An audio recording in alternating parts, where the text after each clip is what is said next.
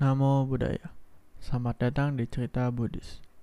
Di episode kedua ini, kita akan bahas mengenai Wanupata Jataka, yaitu kisah mengenai rombongan pedagang yang karena salah perhitungan membuang seluruh air dan kayu bakarnya. Namun, mereka ter akhirnya tersesat di gurun pasir dan demi menghindari kelelahan dan kehausan, mereka dengan kegigihannya menggali sumur hingga mendapatkan air untuk minum dan mandi.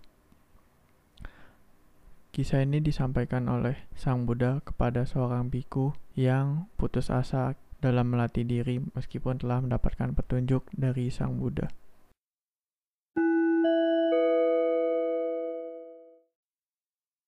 Di suatu kehidupan di masa lampau, Bodhisattva terlahir sebagai seorang saudagar yang sering melakukan perjalanan dagang ke berbagai kota. Nah, suatu hari, rombongan Bodhisattva sedang melakukan perjalanan dagang, di mana mereka melewati gurun pasir yang sangat luas. Nah, karena gurun pasir begitu panas dan sulit dilewati, rombongan hanya berjalan di malam hari, yaitu saat gurun pasir telah dingin. Di siang hari yang panas, rombongan akan beristirahat membentuk gerobak menjadi benteng untuk melindungi mereka dan uh, mendirikan tenda-tenda untuk beristirahat. Di rombongan juga terdapat seorang yang disebut sebagai pemandu gurun. Itu seorang yang bertugas untuk memandu perjalanan mengarahkan rombongan dengan melihat bintang-bintang di langit. Kurang lebih seperti tour guide lah. Nah, setelah melewati gurun selama beberapa hari, tibalah di malam terakhir. Saudagar ini karena menganggap ini adalah malam terakhir, maka ia memerintahkan untuk membuang air dan kayu bakarnya agar dapat berjalan dengan lebih cepat. Setelah si pemandu gurun ini melihat bintang dan menentukan arah perjalanan, mereka lalu segera memulai perjalanannya. Namun, karena kelelahan, setelah menunjukkan arah jalan, si pemandu gurun lalu tertidur. Tanpa ia sadari, rombongan justru malah berjalan di arah yang salah dan malah menjauhi dari pinggir gurun. Saat ia terbangun, justru mendekati pagi hari dan ia lalu menyadari bahwa rombongan telah melewati arah yang salah. Si pemandu gurun lalu segera memerintahkan rombongan untuk memutar balik. Salah satu di antara rombongan menyadari bahwa itu adalah tempat mereka semalam. Di saat rombongan telah siap dan telah memutar balikan arah, uh, akhirnya matahari telah terbit dan sulit untuk melakukan perjalanan karena hari akan segera panas. Rombongan mau tidak mau pun berhenti di sana dan mendirikan tenda, lalu menyusun gerobak agar menjadi benteng. Dan di saat yang sama, bagian dari mereka telah putus asa karena mereka merasa tersesat di gurun pasir, sedangkan air dan kayu bakar mereka telah dibuang sehingga mereka tidak dapat minum, tidak dapat uh, memasak untuk makanan. Di saat seperti inilah, saudagar ini lalu uh, menyadari ia tidak boleh putus asa.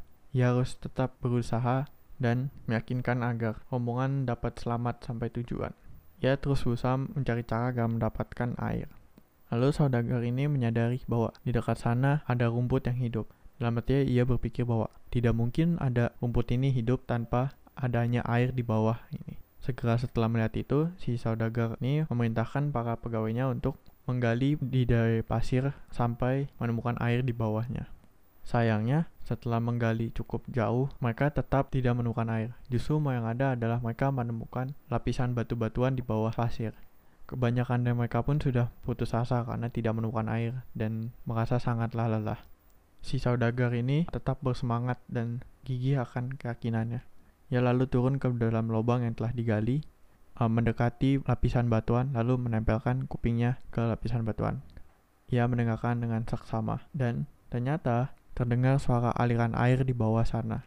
Ia lalu segera keluar dari lubang dan memanggil salah satu pegawainya. Dan berkata nih, Hei anak muda, coba ambil palu besi yang kita punya, lalu galilah di bawah lapisan batu ini. Di sana akan ada air. Si pegawai muda ini menuruti perintah dari si saudagar dan terus menggali lapisan batuan yang ada di bawah pasir tersebut. Dengan kegigihannya, ia terus menggali hingga menghancurkan lapisan batuan tersebut dan menemukan air di bawah lapisan batuan. Air pun terus mengalir ke atas dengan derasnya. Akhirnya, berkat kegigihan si pegawai muda ini, rombongan dari saudagar mendapatkan air untuk makan dan minum. Sementara itu, mereka akhirnya memutuskan untuk menggunakan roda cadangan, peralatan-peralatan yang sudah usang untuk dijadikan kayu bakar untuk memasak. Akhirnya mereka dapat melewati hari itu di peristirahatan dan dapat menjalankan perjalanan kembali di malam hari hingga keluar dari gurun pasir dan mencapai kota tujuan. Lalu kembali berdagang dengan aman. Setelah menceritakan kisah ini, sang muda lalu mengucapkan sebuah syair.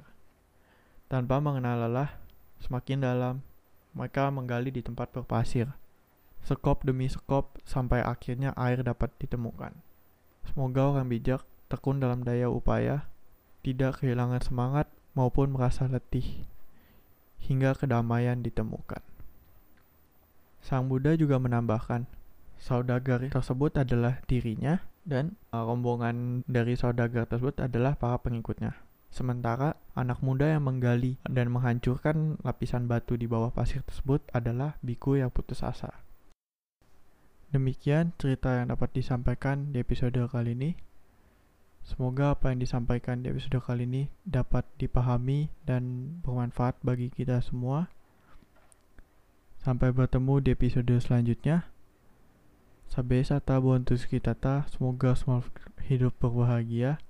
Sadu, sadu, sadu. Namo Buddhaya.